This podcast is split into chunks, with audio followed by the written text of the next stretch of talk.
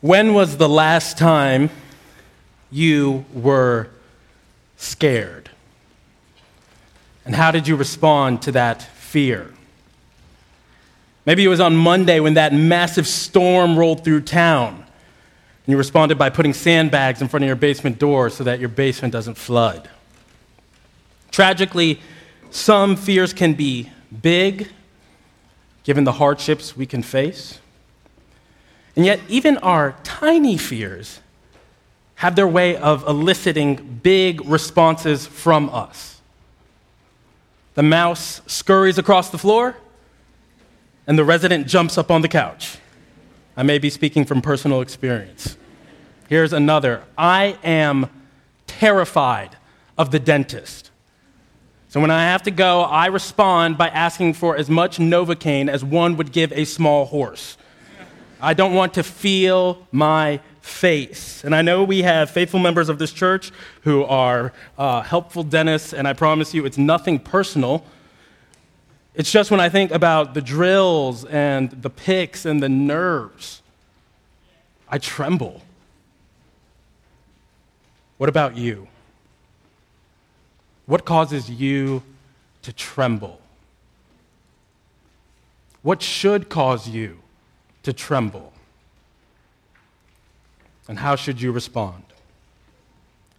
The people the prophet Isaiah spoke to and the people he spoke about were faced with these questions. Turn to Isaiah 19. It's on page 581 of the red Bibles around you. Page 581. Isaiah lived in the 8th century BC. He was a prophet which means he was God's mouthpiece, his messenger. And Isaiah was God's mouthpiece to God's people who lived in the kingdom of Judah. And Isaiah's message for Judah was that God was going to judge his people for their sins. Sin is rebellion against God, it's doing what we want instead of what God wants. It's our fallen human nature. All people, including you and me, sin, which means sin is universal. And since sin is universal, God's judgment is too. So God would not only judge his people for their sins, but also the nations of the world for their sins. And God judges sinners because he is just. But Isaiah's message doesn't end there. He says God would also have mercy on the nations.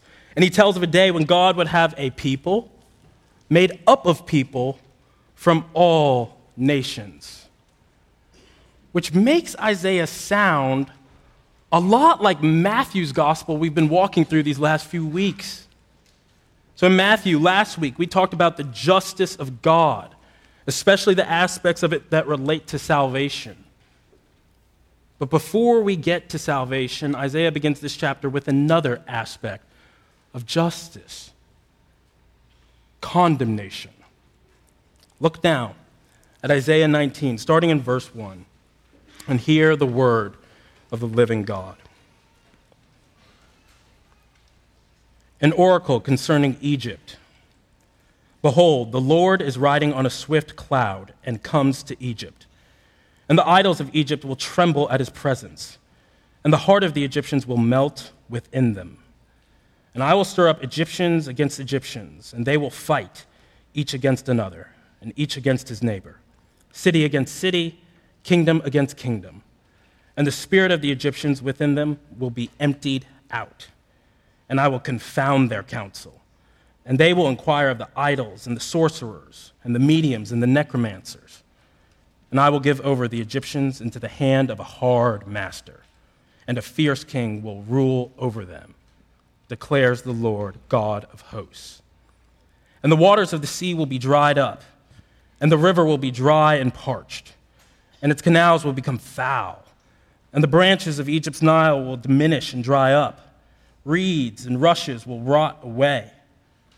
There will be bare places by the Nile, on the brink of the Nile and all that is sown by the Nile will be parched, will be driven away, and will be no more. The fishermen will mourn and lament, all who cast a hook in the Nile. and they will languish who spread nets on the water. The workers in comb flax will be in despair, and the weavers of white cotton. Those who are the pillars of this land will be crushed, and all who work for pay will be grieved. The princes of Zoan are utterly foolish. The wisest counselors of Pharaoh give stupid counsel. How can you say to Pharaoh, I am a son of the wise, a son of ancient kings? Where then are your wise men? Let them tell you that they might know what the Lord of hosts has purposed against Egypt. The princes of Zoan have become fools, and the princes of Memphis are deluded. Those who are the cornerstones of her tribes have made Egypt stagger. The Lord has mingled within her a spirit of confusion, and they will make Egypt stagger in all its deeds, as a drunken man staggers in his vomit. And there will be nothing for Egypt that head or tail, palm branch, or reed may do. And that day the Egyptians will be like women and tremble with fear before the hand that the Lord of hosts shakes over them. And the land of Judah will become a terror to the Egyptians.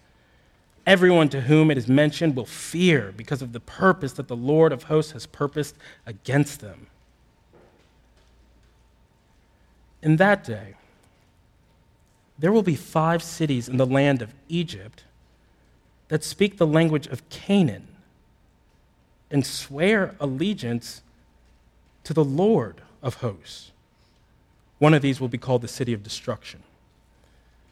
In that day, there will be an altar to the Lord in the midst of the land of Egypt, and a pillar to the Lord at its border. It will be a sign and a witness to the Lord of hosts in the land of Egypt. When they cry to the Lord because of oppressors, he will send them a savior and defender and deliver them. And the Lord will make himself known to the Egyptians and the Egyptians will know the Lord in that day and worship with sacrifice and offering. And they will make vows to the Lord and perform them. And the Lord will strike Egypt, striking and healing. And they will return to the Lord, and he will listen to their pleas for mercy and heal them. In that day, there will be a highway from Egypt to Assyria, and Assyria will come into Egypt, and Egypt into Assyria, and the Egyptians will worship with the Assyrians.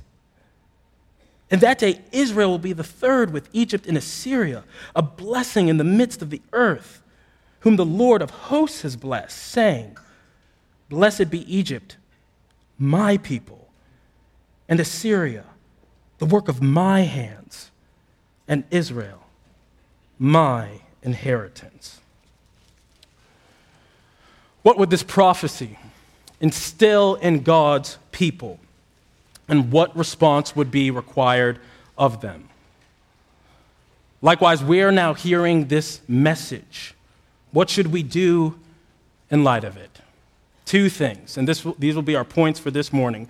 In light of Isaiah's message, we should, number one, fear God. And number two, return to God. In light of Isaiah's message, we should, point number one, fear God. And point number two, return to God.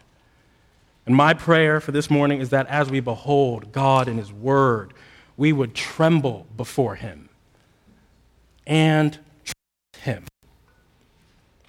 First, point number one fear God. This point is going to cover verses 1 to 17. In light of Isaiah's message, we should fear God because he is the judge of the nations. In light of Isaiah's message, we should fear God because he is the judge of the nations. Look with me at verse 1. We have an oracle concerning Egypt. An oracle is a prophecy, which is more than just a prediction or a guess, it is an announcement of what's to come. And here specifically, what's coming for Egypt. Now, why Egypt? Well, it's because God is using them as an example to teach his people. This may surprise you to hear, given Egypt formerly enslaved God's people, but at the point of Isaiah's message, God's people had actually looked to Egypt for protection. So remember, we're in the 8th century now. The enslavement of Israel and the Exodus was hundreds of years prior to Isaiah's message. But now God's people had turned to Egypt and trusted them for protection against Assyria. Assyria was another nation that was threatening Judah. Egypt was a global superpower at the time, and the people of Judah were a wimpy nation. So they looked to Egypt and their idols for refuge instead of looking to God. Chapter 20, which we'll study uh, next week, Lord willing, uh, speaks more about Judah's temptation to trust Egypt. And so Isaiah pronounces judgment on Egypt to Judah to instruct them, just as your boss at work may publicly correct one employee in hopes of instructing the whole office. So in verse 1 of chapter 19, Isaiah says, Behold the Lord and those three words are in so many ways a summary of this passage. Look, see, behold the Lord who is coming. And verse 1 says he's coming upon a swift cloud. Isaiah uses that imagery because some of Egypt's idols were said to ride upon the clouds. Isaiah is saying, Move over idols. The real God is riding into town and he is going to pull up in your car to show that he is the one who rules above. And so, verse 1 says, The idols will tremble at his presence, and the heart of the Egyptians will melt within them. It almost sounds like another rematch of the Exodus, doesn't it? God versus Egypt, the grand showdown of the Old Testament. And yet, in so many ways, that showdown and this showdown are no competition at all. After all, do you see in verse 2 how handedly God handles the Egyptians? Look with me. He stirs up Egyptian against Egyptian, and they will fight each against another. Uh, they can't even fight God because they'll be too busy fighting each other as God brings chaos within their nation. And this sounds so much like what happened at the Tower of Babel. Read Genesis 11 about it later today. At Babel, people came against God, so God turned people against people. Instead of loving their neighbors, Egypt will be out for their neighbors. City against city, kingdom against kingdom. Strife is a result of God's judgment. And so, verse 3 says, The spirit of the Egyptians within them will be emptied out, which is another way of saying Egypt will lose heart. And the Egyptians will respond how we all naturally respond when we're, when we're terrified. They'll run. They'll run to what they trust in. Do you see that in the second half of verse 3? The Egyptians will inquire of the idols and the sorcerers and the mediums and the necromancers. Necromancers are people who could supposedly talk to the dead. Friends, fear is a powerful revealer of trust because fear exposes what or who we run to. And at this point, the Egyptians didn't run to God because they didn't trust God. They trusted their idols. There's some irony here. You're going to fight the living God by going to the dead? This is the insanity of trusting something or someone more than you trust God. Did the Egyptians not recall how God confounded their sorcerers before the Exodus? When Aaron's staff turned into a snake and ate the Egyptian snakes, picturing how God would swallow up Egypt. It's crazy to return to these idols. And yet, too often, brothers and sisters, when we're afraid, we all act a little crazy, don't we? We run to other things instead of God. So we, be, we fear being alone in our old age. So we run to a relationship we know we shouldn't be in. Grandparents, you fear that your kids aren't raising their kids correctly. So you run to the idol of control, start to intervene in ways and take the job that God gave those parents to do. We fear not looking a certain way, so we run to comparing ourselves to others or doing things in the name of health that are actually unhealthy. Matt Merker said this The absurdity of sin is that it's both self centered and self destructive. Sin is crazy, and sin is a cruel master. Verse 4, Isaiah continues saying, God will hand the Egyptians over into the hand of a hard master and fierce king. It's not clear who this king and master is, but the point God is making is that God is handing Egypt, the ones who were the hard taskmasters, to a hard taskmaster. Do you see the irony? The bully nation will get bullied by another nation. This is what the God of hosts, as he's been called throughout Isaiah, the God of the armies of heaven declares. And so Egypt, crumbling from the inside with civil war, will be oppressed from the outside by another nation. And Isaiah's not done yet. Verse 5 talks about the Nile River being dried up Verse 6 talks about it becoming foul, which sounds a lot like when God turned the Nile to blood centuries earlier during the 10 plagues. Sometimes God will repeatedly show us the futility of our idols. And I do think the Nile was a kind of idol. It was a lifeline for the Egyptians, an immovable source of security, they thought. No doubt the Nile was a gift from God because he created it. But the Egyptians treated a temporary gift, which was meant to point to God, and treated it as if it could last forever, as if it was God. The Egyptians took a good thing and treated it as if it was an ultimate thing. That's so often how our idols come about, isn't it? Taking a good thing, treating it as if it's an ultimate thing.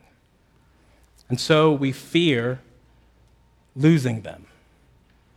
After all, a dried up river means the fish and the plants are gone. So fishermen and farmers would get laid off. Verses 8 to 9 talk about how the fishermen and field workers mourn, lament, and languish. Verse 10 says, Those who are the pillars of this society, those grassroots people who uphold it, they'll be crushed and grieved. It's a good reminder to those of us who live and work in a powerful city like Washington, D.C. The people and institutions which we think are bulletproof and and immovable are ultimately finite. Verses 11 to 14 talk about the foolishness of different rulers in Egypt. From the princes of Zoan, which was the capital of Egypt at the time, and the princes of Memphis, another powerful city in ancient Egypt, Isaiah speaks about the foolishness of those princes all the way up to the foolishness of Pharaoh, the ruler of Egypt. And the rulers are not just fools, but their counselors are too. Verse 11 is clear. The wisest counselors of Pharaoh give stupid counsel. Isn't this what God's people had seen in their history? How Joseph, centuries before the Exodus, wisely interpreted Pharaoh's dreams while Pharaoh's counselors hadn't the slightest clue what to say. Friends, the Egyptians had voices they sought out when they were afraid, but those voices were stupid. They were dead. And I'm tempted to scoff at necromancy. You might be too. But what voices are you listening to when you're afraid? Which voices are giving you confidence in the face of your fears? A news outlet or Twitter feed? Ungodly friends? Brothers and sisters, there's a reason Psalm 1 says, Happy is the man who walks not in the counsel of the wicked. Friends, review your counselors. Because there is such a thing as bad company that corrupts good morals, and there's such a thing as bad advice. The voice we need is not the voice of the dead, but a living, active word, which is useful for teaching, rebuking, correcting, and training in righteousness, that we may be equipped for every good work. Hold closest those who echo this voice to you. After all, time and time again in the scriptures, God proves that he confounds human wisdom as he conquers his enemies. And what we have seen so far is a complete conquering. So, all that the Egyptians trusted in socially, with their relationships with each other, and politically, with their relationships with other kingdoms, and physically, with the sustenance the Nile provided, and economically, with the work the Nile provided, and philosophically, with the wisdom the counselors provided, and religiously, with the security the idols provided, all of it was crushed by the Lord, God of hosts. And what is the effect of this crushing terror. And what can the Egyptians do about it? Verse 15 There will be nothing for Egypt that head or tail, palm branch or reed may do. When Isaiah says head or tail, he means from the greatest to the least, from the Pharaoh to the fisherman nothing can be done. And this judgment points so clearly to a final judgment that's coming. When the God of the nation, when the God of the nations judges all nations, all peoples, and in that day nothing can be done. So, if you're here and you're not a Christian, this means the opportunity to return to God will not always be on the table. So please, don't presume you can figure stuff out with God whenever you want to. Please, don't presume that tomorrow is guaranteed or God will give you a second chance after you die. It is appointed for man to, li- to die once, then face judgment. And in that judgment, there will be nothing you can do. Which means today is the day of salvation. Cry out to God for mercy today while you still have the chance. Tomorrow, it's the devil's day. You don't know if it's going to come. I don't. But you will be held accountable for what you have heard today. And what you're hearing isn't merely a religious suggestion, option, or opinion. Like the people of Egypt here, like all people before they trust in Jesus, you're a rebel against God, deserving of his wrath forever in hell. And he is calling you to end your rebellion. And this call could be your only call. He may not give it to you again. So I pray you take it. One of the reasons the scriptures tell us that God hasn't come yet in final judgment is so that you might take this call. But God won't wait forever. Come to Him today.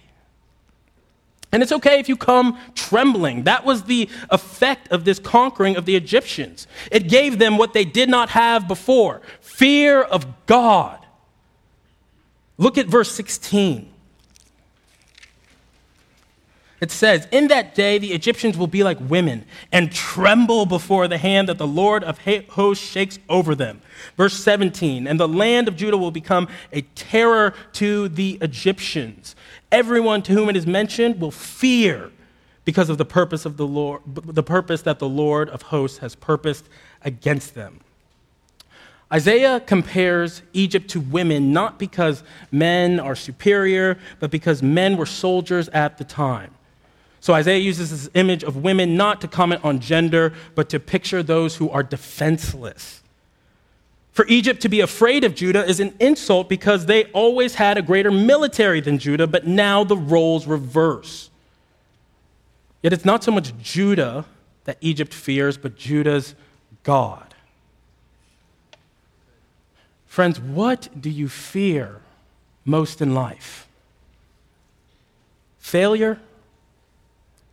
Exposure? Letting people down? Maybe your family? For some of you, getting a negative review at work would be the worst thing that could happen to you this coming week. But it doesn't have to be. And that's because there's a fear which we should submit all fears to, and that is the fear of the Lord. The Apostle Paul counted what others thought of him, and even what he thought of himself, as a small thing, because he says it is the Lord who judges. Therefore, he writes in 1 Corinthians 4 do not pronounce judgment before the time, before the Lord comes, who will bring to light things now hidden in darkness and will disclose the purposes of the heart. Then each one will receive his commendation from God. You want to grow in fearing God more and fearing other people or things less? Think more about the second coming of the Lord. That's what Paul did. He was controlled by the fear of the Lord who would judge the nations. What fears are controlling you? CHBC, to encourage you, as I was writing this, I thought of so many of you who face fears bad news from the doctor, whatever it may be. So many of you face fears with faith in the Lord. By God's grace, I think our church is more of a faith factory than a fear factory. And if there's a fear being produced, it is the fear of the Lord. The fear of the Lord is not just an emotion, but a posture in which we honor God with our life because we know He is the judge of our life. And so we tremble accordingly. We honor God primarily by obeying His word, which says the fear of the Lord is the beginning of knowledge and the hatred of evil. But Isaac, doesn't God's word also say in 1 John 4 that perfect love casts out fear? Yes. But that is the fear of finally being condemned. If we trust in Christ, that will not happen. Hallelujah. But just because we don't have that fear, that doesn't mean that we don't have any fear. As a kid, just because, just because I wasn't afraid that mama was going to throw me out of the house, that doesn't mean that I didn't fear mama at times. Kids, you get this. There is such a thing as healthy fear. And I don't just mean that only in the context of discipline. Praise God, many of us here revere our parents. We love them, we find them amazing. That kind of awe is also wrapped up in fearing the Lord. And so there is such a thing as healthy fear. Not all fear is bad, but being completely fearless, despite what our world says, is bad because it means you don't fear God.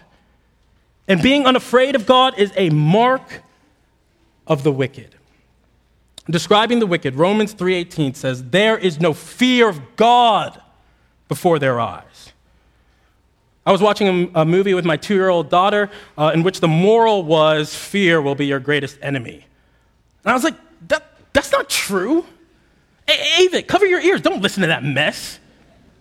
Friends, fearing God is foundational to our job description as humans. Ecclesiastes 12:13, the end of the matter. All has been heard. Fear God and keep his commandments. For this is the whole duty of man. For God will bring every deed into judgment with every secret thing, whether good or evil. hearing that should terrify us.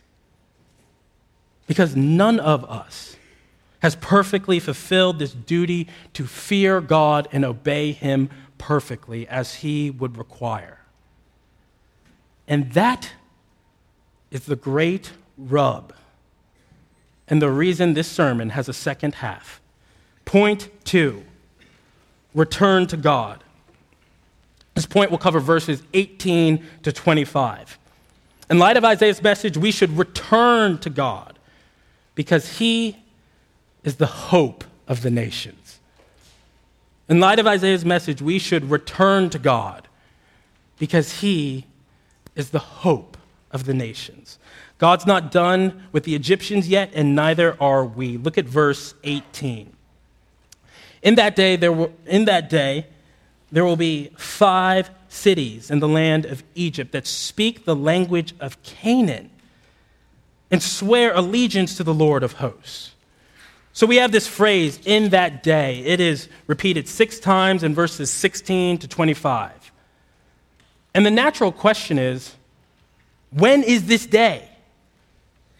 And the text and the context, it simply isn't clear on when this day is or what most of these cities are in verse, in verse 18. And this lack of clarity makes sense when we remember that prophecies are like mountain ranges. So just as we see one range, then another, then another, prophecies can have multiple fulfillments. And it's not always clear when one range ends and one range begins. Yet, the lack of clarity about specific dates or locations here doesn't take anything from the central point. The, the Mount Everest this text points to is that the final day is that final day when God's people from all nations are gathered together. And we get a picture of this gathering in verse 18. After all, did you see that the people in Egypt will speak the language of Canaan? Canaan was the promised land where God's people went after the Exodus. Egypt will share in their language. No more will there be division, scattering, and strife, but unity. It's like Babel is being undone as people speak the same language. Egypt will share in this language because they will share in allegiance, verse 18 says, to the Lord of hosts. That is what conversion is a transfer of allegiances. No longer do your sins rule over you, the Lord of hosts does. You no longer ally with your sins, you ally with the Lord against your sins. So you fight to repent of them. Of course, we don't do so perfectly, but if you're converted, you'll do so regularly. And here Isaiah speaks of a dramatic conversion. You see this reference in verse 18 to the city of destruction. Your translation might say the city of the sun, if you have something different than the ESV. Uh, we're still not sure exactly what this city was, but it may have been a city called Heliopolis, where the Egyptian sun god was worshipped. So Jeremiah 43 recounts when Heliopolis was destroyed, which is why I think the ESV calls it the city of destruction. But what we should focus on is this city would no longer be a place of worshiping idols, but worshiping God. Friends, when we're converted, we undergo a worship shift. We no longer worship our work, our fun, our money, ourselves but as God told his people right after the Exodus in the Ten Commandments, Mark read it earlier, we have no other God besides him. Converted people worship God. And so, verse 19 speaks of furniture that would remind the Egyptians of God. A pillar at the border. So, in verse 10, God had crushed the pillars of Egypt, and now he establishes his own. And we also see in verse 19 another piece of furniture an altar. Why an altar? Presumably, so Egypt could sacrifice to God. God would train his new allegiance to begin to look to another, something outside themselves, to bear the punishment for, for their sins. Oh, brothers and sisters, this is one of these whispers of the gospel in the Old Testament. We want to tune our ears to pick up on the echoes of the gospel in the Old Testament. But God, in His kindness, hasn't just given us an echo of the good news this morning, He has given us a megaphone. Verse 20 This furniture will be a sign and a witness to the Lord of hosts in the land of Egypt. When they cry to the Lord, so, not when they cry to idols, sorcerers, and mediums, but when they cry to the Lord because of oppressors. He will, He will, He will. Say, He will with me on three. One, two, three. He will send them a Savior and defender and deliver them. Oh my goodness. If that isn't good news, I don't know what is. Friends, the point of this book is in no small part to teach you that you cannot save you. We do not, in and of ourselves, have the resources to work our way up to God. So, if we're to be saved, God would have to come down to us. And praise God, He did by sending His Son, Jesus, who came and lived the life we should have lived. Jesus, perfectly feared God and kept his commandments. The whole duty of man, fearing God, was kept by the Savior of man when he hung on the cross to be a sacrifice for sins. And Jesus was raised from the dead three days later so that anyone, and I mean anyone, whether you're as oppressive as Egypt or as oppressed as Judah, anyone who turns from their sins and trusts in Christ will be forgiven of their sin and granted not to suffer under eternal wrath, but to enjoy eternal life with God. So, if you're here and you're not a Christian, earlier I talked about crying out to God for mercy. The reason you can get that mercy is because Jesus bore the punishment you deserve if you trust Him. Won't you do that today, even while I'm preaching? After all, Jesus is coming again. The hope of the nations is also the judge of the nations. And he will come back in judgment.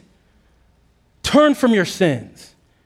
Cast yourself wholly on this Savior, defender, redeemer, and friend, as we sang earlier. I love Isaiah calling the Savior a defender in verse 18. Again, the irony is just so rich. Egypt, the people, God's people, look to for defense, they would now need a defender. Okay, I have 400 sermons I want to preach on verse 20 alone, but we need to keep going. Verse 21 And the Lord will make himself known to the Egyptians, and the Egyptians will know the Lord in that day. Friends, if the gospel can be summarized as God Himself gave Himself to save us from Himself, we can only know that because God makes Himself known. We can only know God because He makes Himself known. Look at the flow of verse 21. The Lord first makes Himself known, and then the Egyptians know the Lord. And notice the, the Egyptians don't just know about the Lord, they've known about him since the Exodus. No, they know the Lord personally. And the Lord did personally visit Egypt. Matthew 2:13. Behold, an angel of the Lord appeared to Joseph and said, "Rise, take the child, Jesus, and flee to Egypt." God visited Egypt. Beloved, do you see how the Egyptians had to go and chase down their gods and idols and necromancers, but the God of hosts chases down Egypt and makes himself known? Knowing God leads to obeying God. That's what we see in the rest of verse 21. The Egyptians will worship and obey God. The Egyptians the oppressors of the people of God are now sons and daughters of God. We'll talk about this more next week, Lord willing. But the scandal of the gospel isn't that people sin horribly. The scandal of the gospel is that God forgives horrible sinners. No one is beyond God's mercy, which means whatever you did this past week, it may have been your most sinful week ever. There is still mercy here for you today. Return to the Lord. There's mercy for you. Maybe you're experiencing a severe mercy. After all, look at verse 22. The Lord will strike Egypt, striking and healing, and they will return to the Lord, and he will listen to their pleas for mercy and heal them. Striking and healing. If you've ever rebuked someone, or if you've ever been rebuked by someone, you know the tension between striking and healing. This is why Proverbs says, faithful are the wounds of a friend. You strike to help, to heal. You strike with the hope that person will leave sin and return to the Lord. Did you see that word return in verse 22? How can Egypt return to the Lord, though, if they were never with him originally? Well, all people were intended to have a relationship with God. But ever since Adam and Eve sinned, that relationship has been broken and it needs to be reconciled. You can read about that in Genesis chapter 3. Isn't it amazing how much God sounds like a parent here?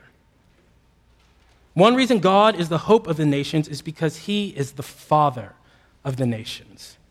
He made them.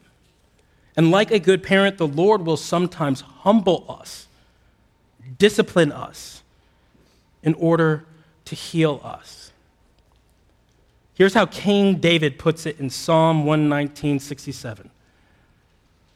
Before I was afflicted, I went astray. But now I keep your word. I want to say this again for the worst sinner in the room, which, to be clear, is all y'all, and me too. There is mercy for you here today. Return to the Lord. I understand you may be scared too, but this is where the fear of the Lord is different than all other fears. The way we deal with most fears is by turning away from them. But the fear of the Lord calls us to turn back to the Lord. The great paradox of repentance is that to escape God's wrath, we must run to God, not from Him. The gospel has to retrain our instincts because running back to God is so counterintuitive to us, especially when we're ashamed. Right? Adam and Eve, after they sinned, they went and hid. And not just them, but have you ever really wronged someone? Like you really blew it. Like even self righteous you can't defend what you have done. The last thing you want to see is that person. All right, so I recently uh, went to pick up my wife from the airport. She had flown halfway across the country with our two kids uh, who were melting down. And I was getting ready. I was going to go get her flowers and win the Awesome Husband Award. Uh, so I head out uh, and I get there. And she's like, I'm at baggage claim one. And I'm like, great, so am I. I'm just not seeing you. And she's like, okay, that's fine. I'm just next to the Starbucks. And I'm like, okay, I'm, I'm next to the Dunkin' Donuts. And then the phone goes quiet. And she says, I'm at BWI. And then I go really quiet. and I say, I'm at DCA.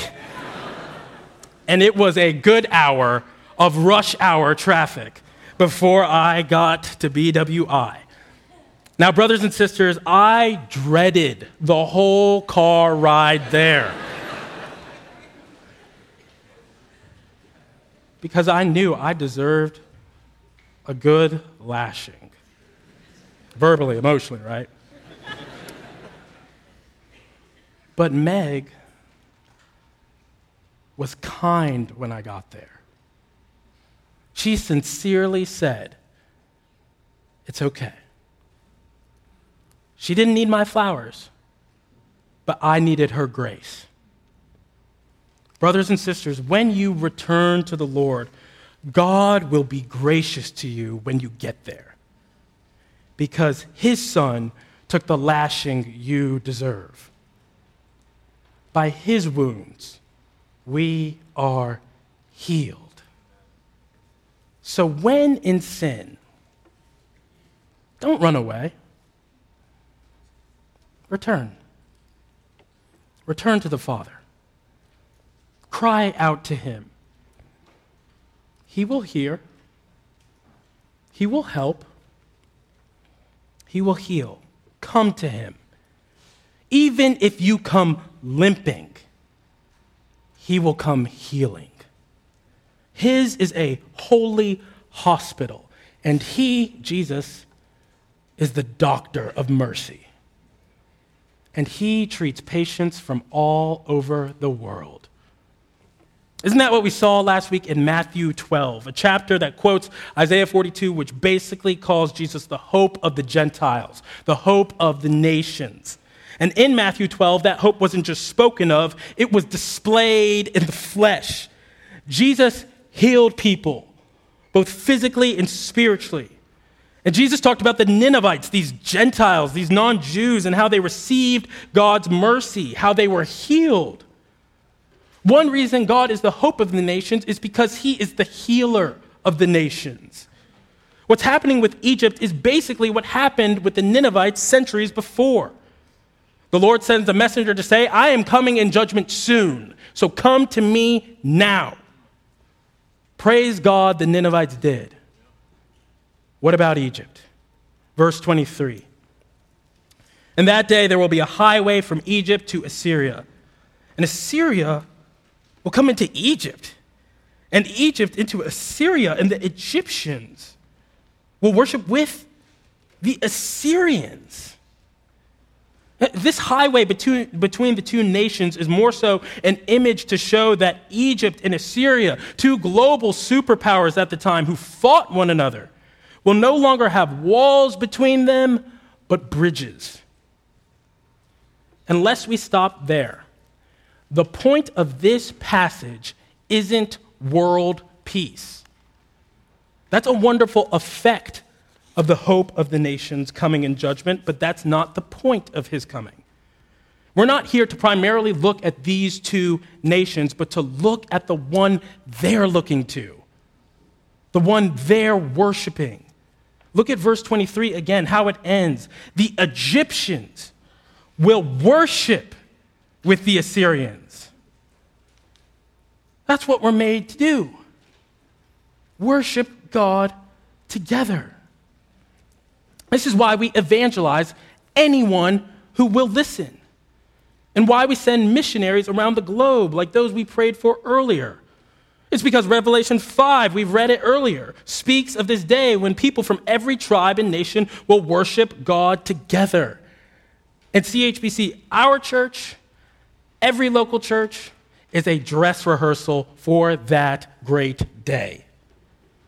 Sometimes folks ask, should churches be multi ethnic? Friends, why would we not want them to be? I understand in a fallen world, not all churches can be perfectly multi ethnic. Ours isn't.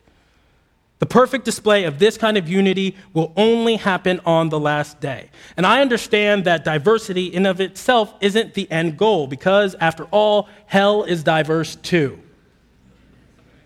But that said, we should praise God for the ethnic diversity he has given us. He's done and is doing a good work here which means we should work against any threat to our ethnic diversity as we seek to maintain the unity of the Spirit and the bond of peace, as our church covenant says. And one thing that means is that we should all search out and confess and repent and ask God to show us any ethnic prejudice or favoritism we may harbor or support.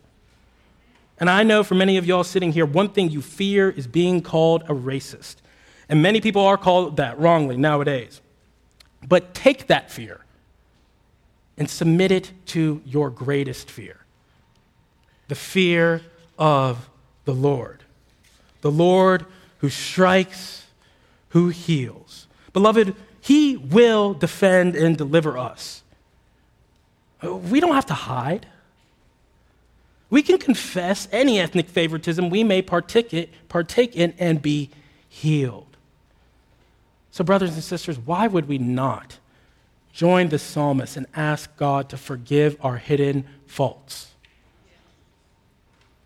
Just because we're not cognizant of our faults doesn't mean we don't have them. And any fault, even those hidden, can hinder our love for our neighbor. And any fault, even those hidden, is an offense to God. Brothers and sisters, God has saved people who aren't like us. So we now have the delight and the duty to love people who aren't like us. And we get to be united with them even here and now. And if we can do that, we'll do something no other institution on the planet can do. We can be used of our Father to help the world believe that He sent Jesus. Jesus prayed our unity would do just that in John 17. Surely that's part of what it means to be a blessing in the earth. Look at verse 24. We're almost done. In that day, Israel will be the third with Egypt and Assyria. And I think that means there will be some kind of alliance there. But the point is this next phrase a blessing in the midst of the earth. I'm not sure what that means because I think it can mean so many things, given that's what we were created to do to be fruitful and multiply and fill the earth and subdue it to be a blessing in the earth. Through Abraham, all nations of the earth were to be blessed. Nations like Egypt, like Assyria, whom verse 25 says, The Lord has blessed, saying, Blessed be Egypt, my people, and Assyria, the work of my hands, and Israel, my inheritance. I love those possessive pronouns. The judge of the nations, the hope of the nations, the father of the nations, the healer of the nations. Calls Egypt, Assyria, calls all who trust in Jesus his. Why? Would we not return to him day after day until that last day? After all, we're his. Let's pray.